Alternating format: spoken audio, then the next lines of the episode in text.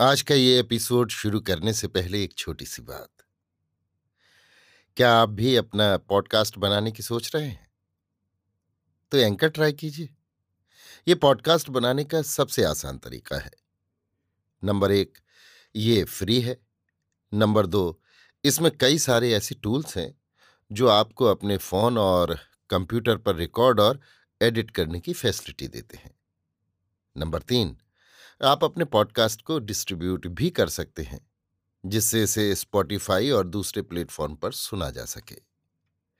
तो डाउनलोड कीजिए free anchor app या विज़िट कीजिए एंकर डॉट एफ़ पर अपना पॉडकास्ट स्टार्ट करने के लिए। ये तो थी एक छोटी सी जानकारी, और अब शुरू करते हैं एपिसोड का सिलसिला। तो आज के एपिसोड में लीजिए सुनिए आचार्य चतुर्सेन शास्त्री के लिखे उपन्यास। गोली के अट्ठाईसवें भाग, विदेश यात्रा को मेरी यानी समीर गोस्वामी की आवाज़ में। मेरी नई दुनिया का अंततः आरंभ हो गया। बीती बातें पुरानी होती गईं और नई बातें सामने आती गईं। परिस्थिति ने मुझे ढीठ और साहसी बना दिया था। मैं चुपचाप अपने भाग्य के खेल देखने लगी। हर दूसरे तीसरे दिन महाराज मुझे बुला भेजते। वहाँ बहुमूल्य विलायती सुगंधित शराब का दौर चलता। शाही ठाट का खान पान होता। बहुधा नाच रंग का भी आयोजन होता था। दूर दूर के गुणी कलावंत आते ही रहते थे। ऐसे जल से कभी भीतर जनाने में होते, कभी बाहर, पर बहुधा बाहर। मैं चिलमन में आकर बैठती। धीरे धीरे राजा साहब के दिव्य गुणों का, उनकी उदारता गुणग्राहकता और दातापन का मुझे पता लगता गया और मैं उनसे प्रभावित हो गई। मैंने ये भी देखा कि उनका प्यार भी असीम है। मैं ये सोच भी न सकती थी कि जिस पुरुष का संबंध अनेक स्त्रियों से हो, वो भी किसी स्त्री को प्यार कर सकता है। पर जब प्यार करते थे, तब आनंद की गंगा बहा देते थे। ईश्वर को धन्यवाद है कि मैंने फिर कभी उन्हें नाराज़ होने का अवसर नहीं दिया। ये भी एक चमत्कार है कि फिर कभी वे नशे में असंयत भी नहीं हुए। खासकर जब वो मुझे बुलाते थे, तब मेरे साथ ही पीते थे और अत्यंत विनोदपूर्ण व्यवहार रखते थे। हर बार वो मुझे कोई नई सौगात और नई भेंट देते, वैसे भी भेजते रहते। देश देश की वस्तुओं को मंगाने का उन्हें शौक था। कहीं न कहीं से नई वस्तुएँ आती रहती थीं। उनसे मेरा महल सजने लगा।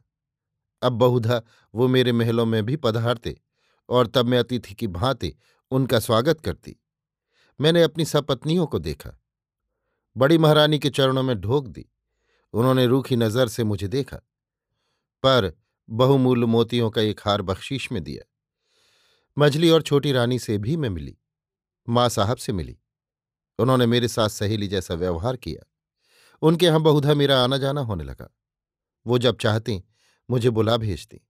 खूब गपशप हँसी मज़ाक होता खाना पीना चलता। वो दिल खोलकर बातें करती। बड़ी खुशमिजाज थी वो। वो जैसे विधवा होने और हंसने के लिए ही पैदा हुई थी। रनवास की औरतों से पर्दायतों से भी मैं मिली। धीरे धीरे रंग महल के सब हाल मुझ पर प्रकट हो गए। बहुत सी बातें केसर और किसुन से मालूम होती रहती। केवल मैं कुंवरी से नहीं मिल पाई। उन्होंने फिर मुझसे मुलाकात नहीं की। बहुत बार मैंने चाहा पर बेकार। मेरे आग्रह पर दरबार ने भी उन्हें मनाया, पर उसका भी कोई नतीजा न हुआ। वो उस रात सुहागरात को रूठी। सो रूठी ही रहीं। सारे जीवन उन्होंने महाराज से बात नहीं की। इस प्रकार धीरे धीरे मेरे इस नए जीवन के दो बरस बीत गए और अब मैं इस विचित्र जीवन की अभ्यस्त हो गई। फिर भी मेरे जीवन में एक व्यक्ति ज़बरदस्ती धंसा चला आ रहा था। वो था किसुन। एक अज्ञात प्रेम और आकर्षण मुझे उसकी ओर खींचता चला जाता था। वो मेरे सम्मुख सदैव अदब से ही बातें करता और मालिक की भांति मुझे मानता। पर मैं देखती उसकी तरुणाई की प्यासी आँखें। कुछ दूसरा ही संदेश दे रही हैं। उसका कंठ स्वर सुनते ही मेरा कलेजा धड़कने लगता था। पर मैं भी मर्यादा से बाहर उससे बात न करती। चाहती रहती कि वो मेरी आँखों के सामने रहे। मन का पाप आपसे कहती हूँ कि राजा इतने गुणी और उदार थे और इस अभागिन को इतना बड़ा प्यार भी करते थे। फिर भी मेरे मन में उनके लिए प्यार कभी उगा ही नहीं। मैंने आत्मसमर्पण उन्हें अवश्य किया। पर प्यार न कर सकी। प्यार तो किया किसी उनको, पर क्या मजाल कि कभी वो प्रकट हुआ हो। मैं भीतर ही भीतर उसकी आग में जल जल कर खाक होती रही।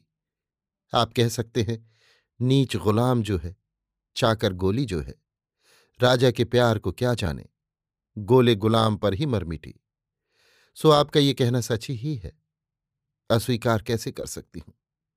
तो दो बरस बीत गए। महाराज ने मुझे लेकर यूरोप की यात्रा की। अंग्रेज़ गवर्नेंस मेरे लिए नियत की गई। उसने मुझे केवल पढ़ाया लिखाया ही नहीं, पाश्चात्य नृत्य, संगीत और अदब कायदे की भी शिक्षा दी। हम लोगों ने समूचे यूरोप का भ्रमण किया। इस नई जागती हुई दुनिया को देखकर मेरे हिये के कपाट खुल गए और जब मैं लौट कर आई तब कुछ और ही बन गई थी। किसुन ही अकेला इस यात्रा में हमारे साथ रहा? अब मेरे रहन सहन में, विचारों में ज़मीन आसमान का अंतर हो गया था। दो मास यूरोप घूमकर जब हम राजधानी में लौटे, तब बड़ी धूमधाम से दरबार का स्वागत हुआ। मैं तो ये सब भूल ही गई थी कि मैं गोली गुलाम हूँ और अपने को महारानी ही समझने लगी थी। यूरोप में महाराज ने महारानी की ही भांति मेरा सबसे परिचय कराया था। मैं अब ठसक से रहने लगी थी। अभी आप सुन रहे थे आचार्य चतुर्सेन शास्त्री के लिखे उपन्यास। गोली के अट्ठाईसवें भाग विदेश यात्रा को मेरी यानी समीर गोस्वामी की आवाज़ में।